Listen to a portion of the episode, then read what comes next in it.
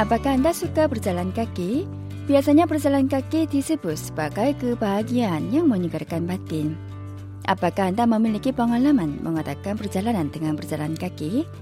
Di bulan April ini ada hari peringatan yang terbesar bagi penganut agama Katolik dan Kristen, yaitu Hari Kebangkitan Yesus Kristus.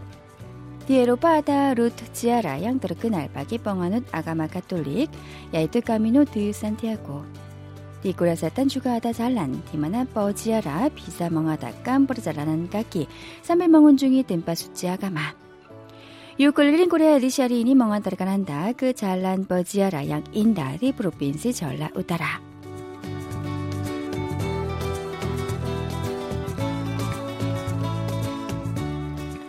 Di wilayah Jeolla Utara daerah yang makan waktu 4 jam dengan naik kendaraan dari Seoul, ada jalan yang indah yang sering dilalui para peziarah. Panjang jalan itu mencapai 240 meter melalui Jeonju, Wanju, Gimje, dan Iksan.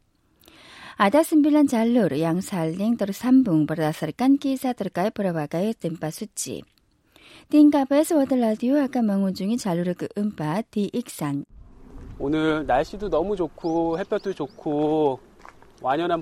Hari ini cuaca sangat baik, maka bisa merasakan nuansa musim semi yang indah. Nuansa cuaca ini sangat cocok untuk berjalan kaki karena kita bisa mendengar kicauan burung. Dan di sisi jalan ada bunga-bunga yang bermekaran. Ganggang kecil di desa ini sangatlah baik. Ganggang di sini terasa sempit. 되게 좋은 것 같아요. 골목이 되게 좁아요.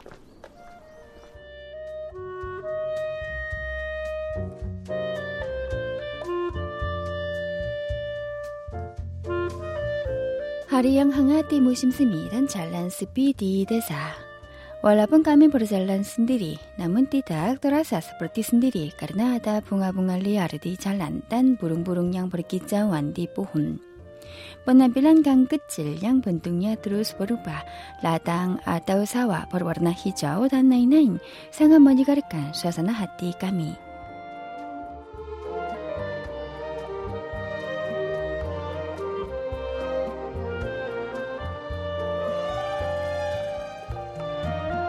Setelah berjalan kaki ke arah gang kecil sejauh 200 meter, produser Bomsok berhasil menemukan Katedral Nabawi. Wah, saya baru tiba di Katedral Nabawi. Tahun lalu saya pernah melihat penampilan Katedral Nabawi ini. Dan pada waktu itu saya ingin berkunjung ke sana. Penampilan katedral ini sangat mengesankan. 사진에서 볼 때보다 확실히 더 이렇게 인상적이네요.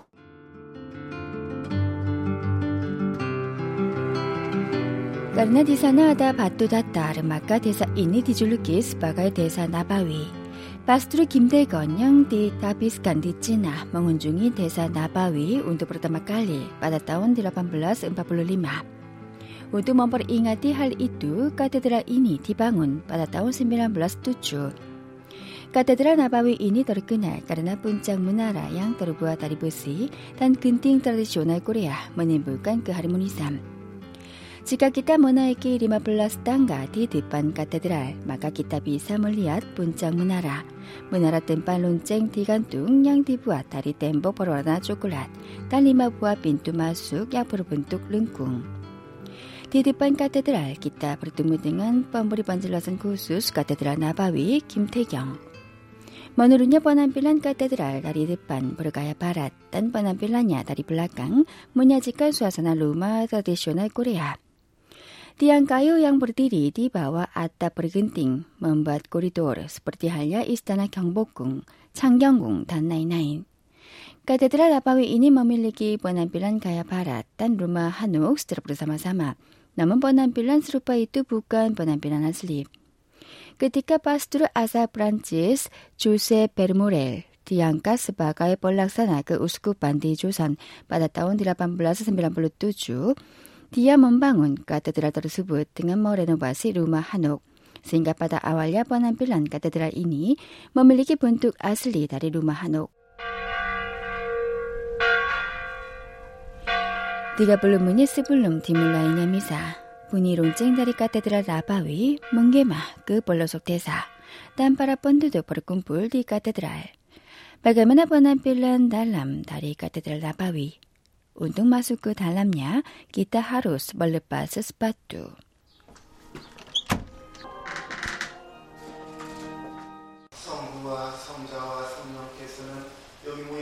Sebanyak 20 orang penganut melakukan misa. Dan penampilan mereka saat berdoa dengan menggunakan kain misa yang putih membuat hati produser Bomsok turut merasa hikmat.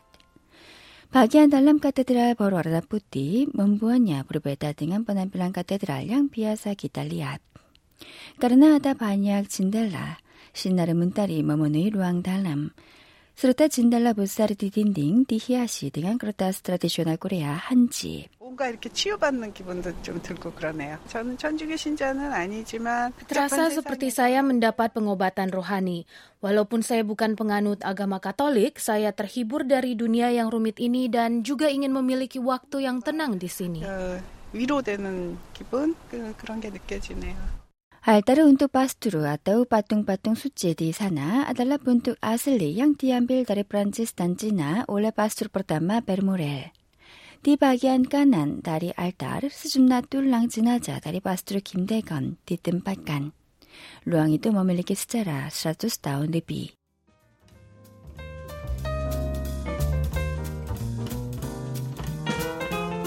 Jika kita berkeliling di sekitar katedral, ruang untuk para pastru yang bernuansa Hanok juga harmonis dengan gedung utama dari katedral. Di belakang ada gunung yang tidak begitu tinggi ditutupi oleh pohon pinus. Katedral Nabawi ini memiliki berbagai penampilan ketika dilihat dari sisi depan, sebelah, dan belakang. Yang paling baik adalah penampilan saat dilihat dari belakang. Penampilannya terasa seperti orang barat mengenakan pakaian tradisional Korea Hanbok. Sangat disayangkan, sulit menjelaskan penampilan Katedral Nabawi yang indah dengan beberapa kata saja. Setelah keluar dari katedral, tim KBS Old Radio mulai berjalan kaki di Jalan Peziarah. Apakah kami berjalan di jalan yang sebenarnya? Yagi 달팽이 표시 있네요. 이게 그 아름다운 순례길. Jika kita berjalan kaki di Jalan Peziarah di Eropa Camino de Santiago, tanda panah yang berwarna kuning dan bentuk kulit kerang yang berwarna putih memberitahukan arah jalan. Di Jalan Peziarah yang indah ini, keong adalah petunjuk jalan. Keong yang diberi nama nebagi, yang berarti mengadakan perjalanan dengan lambat, benar, dan senang, dilukis di mana saja.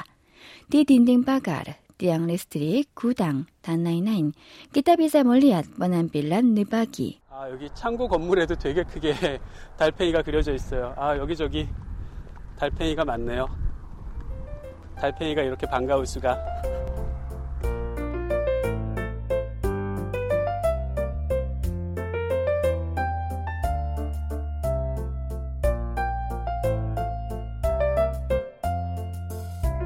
Jika kita berjalan kaki di jalur keempat dari Jalan Peziarah yang indah, terdapat gereja yang bersejarah panjang, yaitu Gereja Dudung.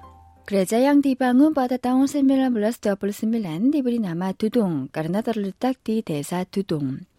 Penampilan luar dari gereja itu bernuansa Hanok dan dindingnya terbuat dari tanah. Gereja itu terkenal karena berbentuk abjad pertama dari huruf Korea. 기역 예배당 방문을 환영합니다. 저렇게 써 있네요. 여기는 이제 새로 지은 교회 건물이고. Gereja yang berbentuk abjad pertama dari huruf Korea di Korea Selatan ada dua, yaitu Gereja Dudung di Iksan dan Gereja Gyeongsang di Gimje. Sehingga dua gereja itu ditetapkan sebagai tempat bersejarah agama Kristen. Di depan pintu masuk gereja ada tulisan yang berisi, jika kita menelepon, pemberi penjelasan akan datang dalam waktu 5 menit.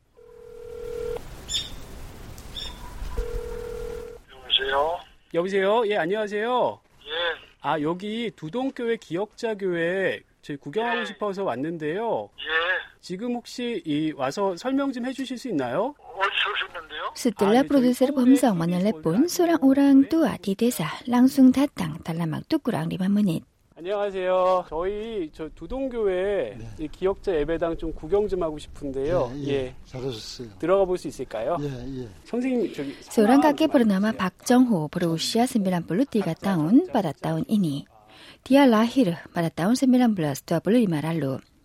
Gereja Dudung dibangun ketika dia berusia 5 tahun dan dia terus menjalankan ajaran agama Kristen di gereja itu. Produser Bomsong bertanya, mengapa gereja ini dibangun dengan bentuk abjad pertama dari huruf Korea?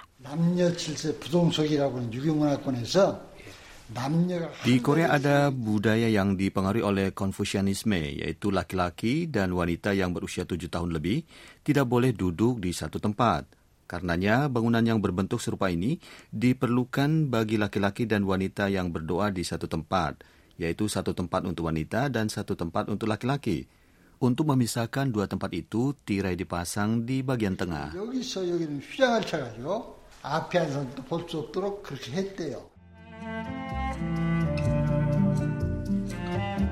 Dengan memasang tirai, laki-laki duduk di bagian kanan dan wanita duduk di bagian kiri.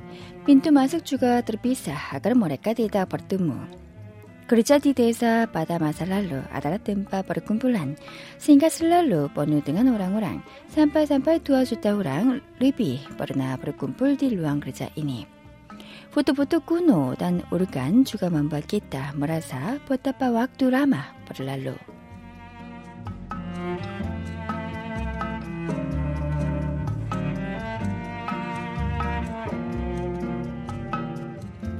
Gereja ini adalah tempat bersejarah sehingga banyak yang datang dari seluruh daerah di Korea Selatan untuk berziarah.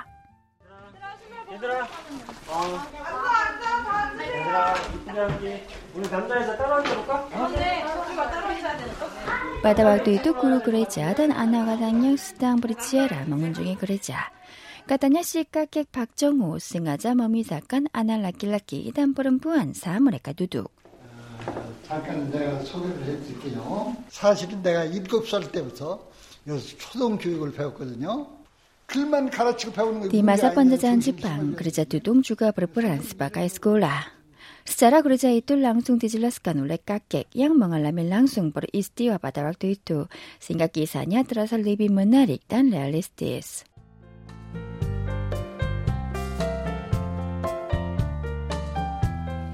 Tempat terakhir dari jalur keempat dari Jalan Peziarah yang indah adalah Situs Kuil Miriksa yang dibangun oleh Raja Mu di era Baekje pada tahun 601. Jalur keempat ini berawal dari tempat suci agama Katolik dan berakhir dengan situs agama Buddha melalui gereja Kristen. Situs Kuil Miriksa yang ditetapkan sebagai situs warisan dunia UNESCO paling besar di Asia dari sisi skala. 아름다운 순례길 4코스는 이 미륵사지 터에서 끝나는군요. 전라도 지역에 평야가 되게 많은데 구일 미륵사 한 주로 menjelang abad ke-17 di akhir kerajaan Joseon. Produser Bomsong yang tidak bisa membayangkan penampilan kuil itu langsung bertanya kepada pemberi penjelasan Kim Yonah. Menurutnya kuil Miriksa memiliki 3 pagoda dan 3 aula pencerahan agung, maka skalanya sebesar 3 kali lipat daripada kuil biasa pada waktu itu. Satu-satunya benda yang tertinggal adalah pagoda batu kuil Miriksa yang ditetapkan sebagai harta nasional Korea nomor 11. Pada waktu itu hanya ada pagoda kayu, namun Raja Mu dari Baekje membangun pagoda batu yang agung untuk pertama kali di antara 3 negara guna meningkatkan pamor Baekje. Mulai tahun 2001 lalu, kegiatan untuk memulihkan bentuk asli dari pagoda batu dilaksanakan dengan membongkar semen yang dibuat saat masa penjajahan Jepang serta memperbaiki celah-celah yang ada di sana. Kegiatan pemulihan pagoda batu itu bisa disaksikan. Ukurannya sangatlah besar. Wah, 탑이 정말 큰 탑이었어요. 이게 좀 어마어마한데요. 와. Pagoda itu tingginya sama dengan bangunan bertingkat 4 hingga 5 lantai. Katanya pagoda itu memiliki tinggi 16 meter dan lebar 12,5 meter. Jika kita langsung melihatnya dengan mata kita sendiri, maka terasa luar biasa dan hebat sekali. Diperkirakan di kuil Miriksa ada pagoda kayu yang memiliki tinggi 40 meter di bagian tengah, serta pagoda batu di bagian timur dan barat. Jika tiga pagoda itu tetap ada sampai sekarang, tentu betapa agung penampilannya. Sepanjang hari tim KBS Old Radio berjalan kaki dengan mengunjungi katedral yang indah, gereja yang bersejarah kuno, dan situs kuil. Kami mengatakan perjalanan istimewa yang dapat menyugarkan suasana batin dan tubuh kita terlepas dari kehidupan sehari-hari. Yuk keliling Korea edisi minggu depan akan mengantarkan Anda ke tempat pertapan Boriam di Namhae, Gyeongsang Selatan untuk menyambut hari kelahiran Buddha.